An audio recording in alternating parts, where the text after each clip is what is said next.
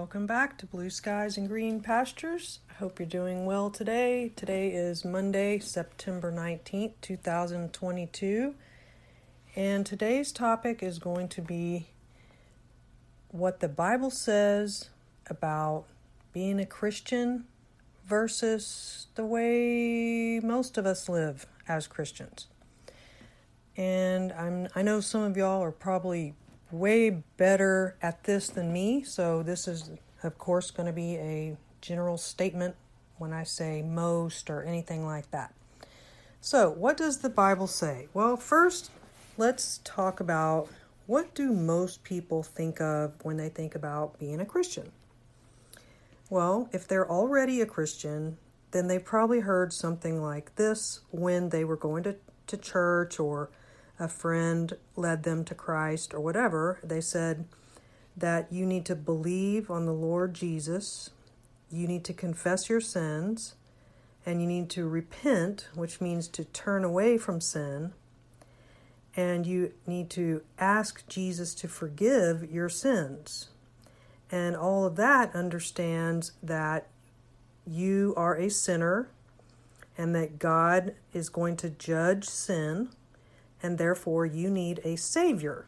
You need you needed someone who could who could pay the price for you that you could not pay because otherwise you were going to be sentenced to eternal judgment. And so you heard the good news of Jesus, and that was if you believe in Jesus, you will receive forgiveness and you will not be judged. Instead, you will get eternal life with God. And that is the wonderful news, right? And if you're lucky, you may have got a little bit more detail about specific terms such as salvation, justification, sanctification, and what those mean. And hopefully, you understand that God was very merciful when he sent Jesus, and he did that out of his wonder his great grace for us. He gave us mercy, he gave us grace. Mercy means that you did not get what you deserved if you accepted Jesus. You won't get the punishment you deserve for your sin. That's mercy. And grace means that you did not, you are getting something you don't deserve. In other words, you didn't earn the mercy. You didn't work for the mercy. You didn't do anything to um, have your sins forgiven other than believe in Jesus. And other than believe that who he is who he said he was. So after you did all that, you you should have gotten baptized because the Bible also teaches that we should be baptized. And then you were probably sent on your way, possibly with a free gift of a Bible and hopefully with some instructions, such as here, study this Bible. And also, if you're not a member of a church, for example, if you got saved somewhere besides a church, you're probably going to be told go join a church that teaches the Bible Okay, and that's a big deal right there because not every church is actually teaching the Bible. And the next one is to actually attend that church on Sunday and maybe even other days of the week. In other words, you're not going to just like join and then, you know, show up occasionally on Christmas and Easter or, you know, if you just get in the mood. Um, becoming part of the family of God means becoming part of the church, which is a physical building as well as a spiritual um, idea. We are we are part of the church. We are the body of Christ. So being part of the the physical church in your community is is essential to being part of the complete body of Christ. And then the last thing that some some of us find a little harder to fit in is that you should actually serve in the church. In other words, there should be something that you can do no matter who you are where you are serving the Lord. And for some people, that might be prayer, and that might be all they can do. And other people give financially more than others because they have more money. But, but, and you know, prayer and financial things, financial um, support are very important to the physical church because churches normally have ministries where they outreach into the community, they help people who are not members of the church, and they need actual money to to do these things. And in the Bible, people were expected to give to God, and they did that in different ways, but mainly they gave to their the priests and you know, I'm not really sure what they did after all the temple the temple was destroyed and stuff like that, but we know that they turned to idolatry. So probably they weren't giving. But um, so let's compare those things to what the Bible says. Well, how can we do that? Because we're talking about what does it mean to be a Christian? Well, in the Old Testament, people were not called Christians, but they were people who believed in God. And Jesus is God in the flesh. So the people in the Old Testament, if they believed in God, then they were in the same group that we're in. So when God talked to Moses, he gave him the Ten Commandments. And that might be one way we can think about um, just a you know a brief way some of the things that it meant to follow God in the Old Testament. Now after that, they got an entire book or two of rules in the Old Testament, in the book of Leviticus and Deuteronomy. And then after that, the, the priests just added even more and more rules, and it just really became impossible for people to follow all those rules. But God started out with 10 rules. So let's look at those 10 rules. Number one, thou shalt have no other gods before me. Now, there's a reason that that is number one. It is because it's the most important one.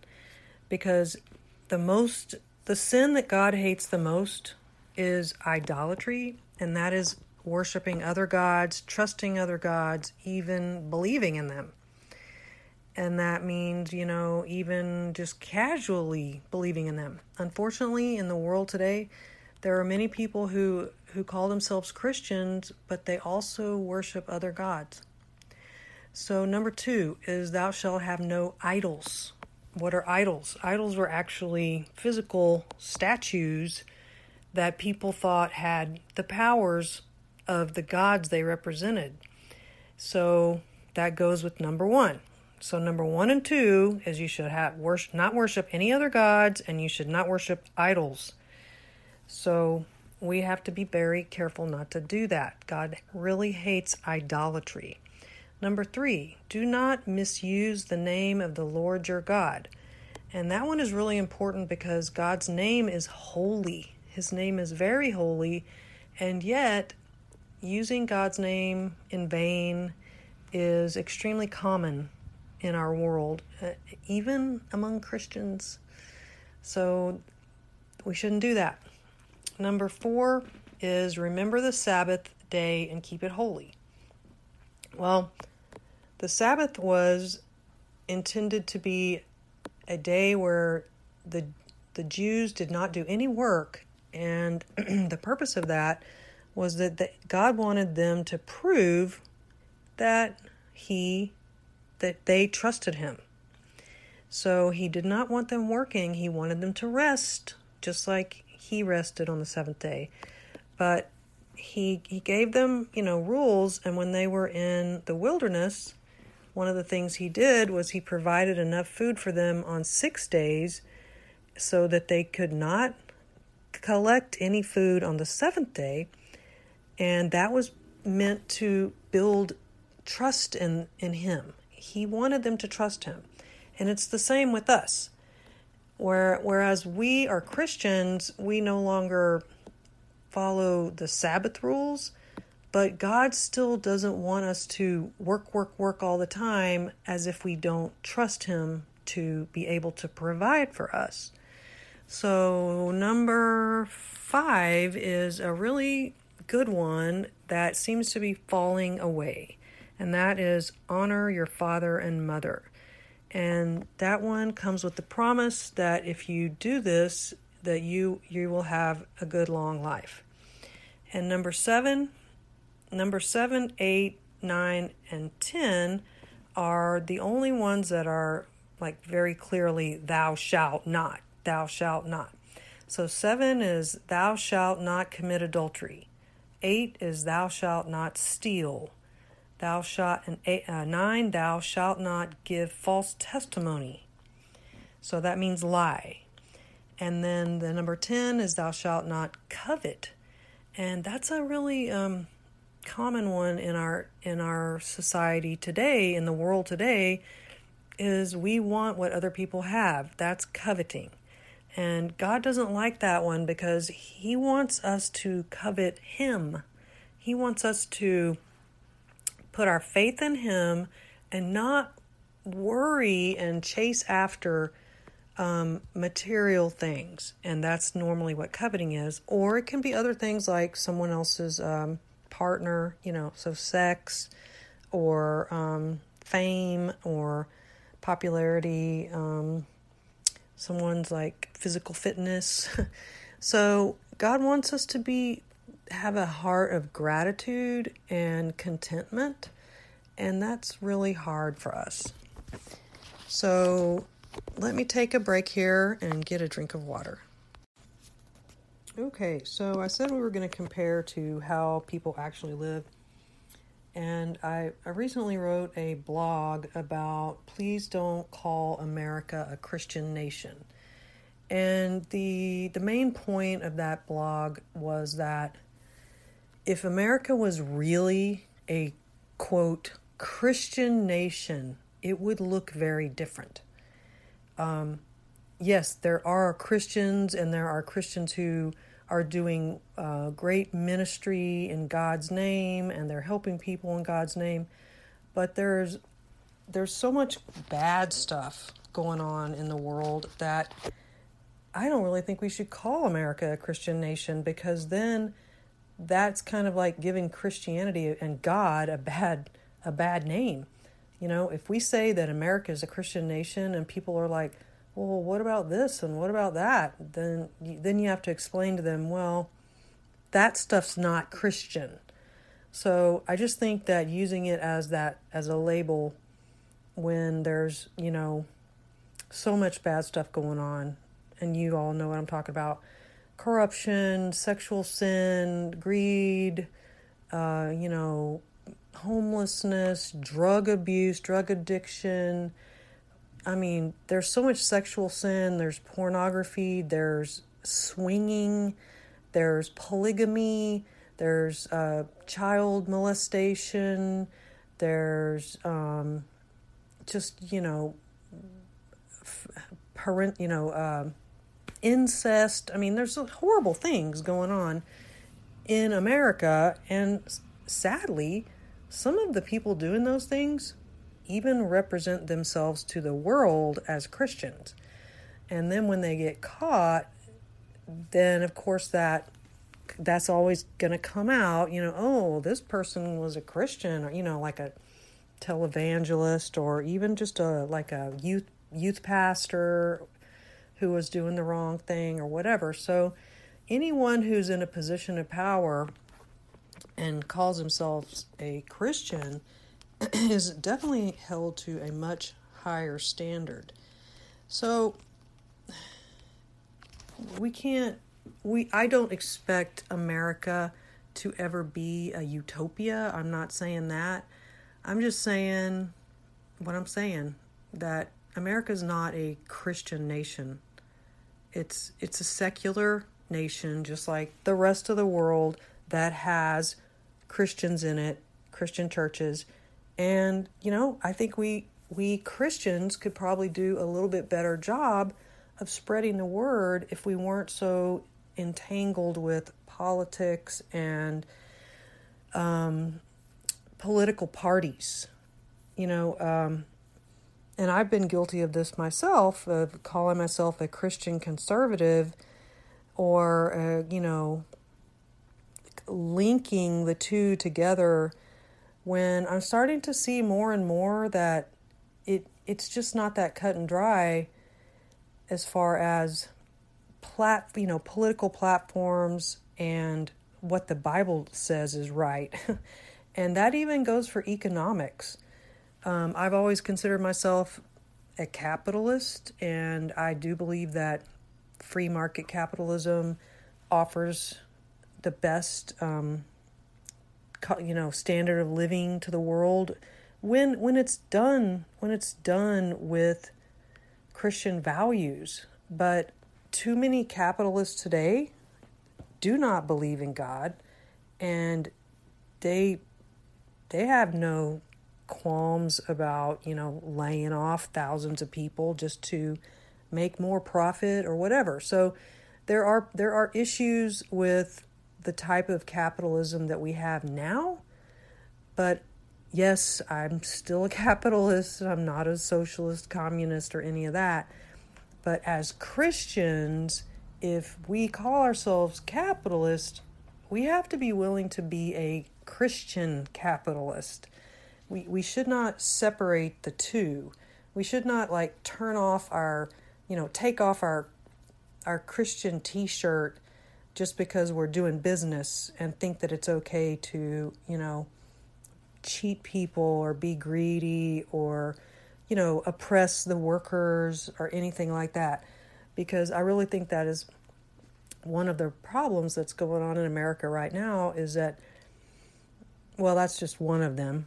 There's others. I mean, there are people who are literally lazy and entitled and um, just confused and on drugs and don't know Jesus and, and all that. I'm not saying that um, evil capitalists are the only problem in our country. So don't get me wrong there. I'm just saying that if if America was a Christian nation, that probably our business world would look a little bit different. And I think some changes can be made that can improve improve things, but people have to be willing to stop being so cutthroat and be we, we we're to have to cut some of these monopolies and and um, just be more honest about the fact that some people are hurt by our current economic system. So, how can we do that? Well, we can look at what Jesus said. And there's a special sermon in the Bible that many, many people have heard of, and it's called the Sermon on the Mount. And this is found in Matthew chapters 5 through 7. And the reason it's called the Sermon on the Mount is because it says that when Jesus saw the crowds, he went up on a mountainside and sat down. His disciples came to him, and he began to teach them. The Sermon on the Mount is the most famous sermon Jesus ever gave, and it's often used, you know, to call Christians hypocrites. And I think we can see that based on what Jesus said, some Christians are hypocrites. Maybe even me, maybe you. So let's see what does it say.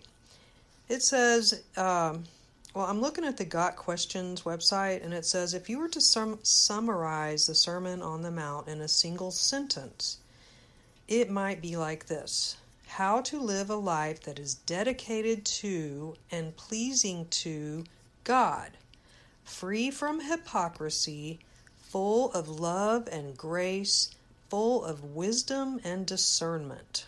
Doesn't that sound like a great way to live? It really does. So, in the Sermon on the Mount, I'm not going to read all of it, but we it starts out with the beatitudes, which are the verses, the famous verses such as blessed are those who mourn, and blessed are the the meek, and Blessed are the poor, and then it explains why. And then the next verses are about how Christians are going to be salt and light to the world. And then after that, he talked about how he fulfilled the law. After that, he discusses his interpretation of anger, how anger is the same as murder. And then he says that lust is the same as adultery, and that he talks about um, how divorce is wrong. And then he talks about oaths and he talks about revenge. And then he goes on to loving your enemies, giving to the poor and needy. And then he talks about how to pray, how to fast, that we should store up treasures in heaven.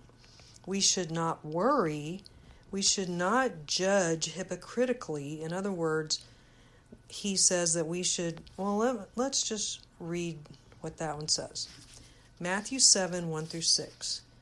Judge not, that you be not judged. For with the judgment you pronounce, you will be judged. And with the measure you use, it will be measured to you. Why do you see the speck that is in your brother's eye, but do not notice the log that is in your own eye? How can you say to your brother, Let me take the speck out of your eye, when there is the log in your own eye? You hypocrite, first take the log out of your own eye, and then you will see clearly to take the speck out of your brother's eye. So he's not saying that you should not ever, you know, point out when your brother is doing wrong.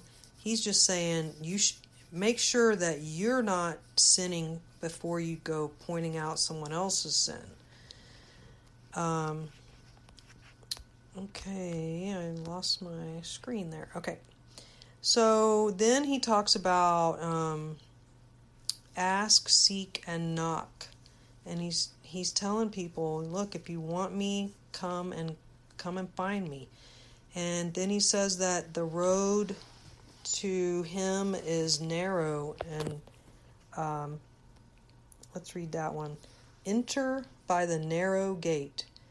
For the gate is wide and the way is easy that leads to destruction, and those who enter by it are many. For the gate is narrow and the way is hard that leads to life, and those who find it are few. Wow, that really is uh, not what a lot of preachers are teaching, is it? So you can see why it's important to actually read the Bible because the things that you hear from popular philosophical, you know, teachers may not be what the Bible teaches. And then in 715, he says, Beware of false prophets. They come to you in sheep's clothing, but inwardly are ravenous wolves. So he's saying they look so gentle and safe, but really they want to eat you alive. And then I love 724. This is a story that most of us have heard about building your house on the rock. And I'm going to wrap this podcast up with this story because I think this is a good summary of what it's like to live as a Christian. It means that you're going to be countercultural, but you're you're going to have a sure foundation. And when the storm comes, you're going to stand. So let's read Matthew 7 24 through 27. Everyone then who hears these words of mine and does them will be like a wise man who built his house on the rock. And the rain fell, and the floods came, and the winds blew and beat on that house, but it did not fall, because it had been founded on the rock. And everyone who hears these words of mine and does not do them will be like a foolish man who built his house on the sand. And the rain fell, and the floods came, and the winds blew and beat against that house, and it fell, and great was the fall of it. So, if we want to build our house on the rock, that means that we will study Jesus' teachings, we will read the whole Bible. We will read the prophecies. We will read um, what what happened after Jesus was crucified. The the letters of Paul and and Peter and James and all of it works together. It's not, you know, we don't we can't just pick out a verse here and there and then make that our life verse. No, we have to live in daily dependence on God. And that means that we are living by the power of the Holy Spirit. So I, I urge you to read uh, the Sermon on the Mount and any other books that you have not read before and find out what does it actually mean to be a Christian and compare that maybe with how you've been living your life and I plan to do the same. I'm, try- I'm not trying to be a hypocrite or point out that I'm any better than anyone else. Um, I just think that the time is short and Jesus could be coming back at any time. And it's really important that we are right with God. And that means actually knowing and understand understanding why we needed Jesus, what he did for us, believe in it, and then following Jesus. It is not simply um, saying saying the sinner's prayer and then going about your life the way you were before. Your life should change. Your whole life should change if you are really a Christian. So, anyway, I hope you enjoyed this podcast. Check out my blog at blueskiesandgreenpastures.com if you want to read my article called Please Don't Call America a Christian Nation. And um, come back and see me again for the next episode. Thanks for listening. Bye bye.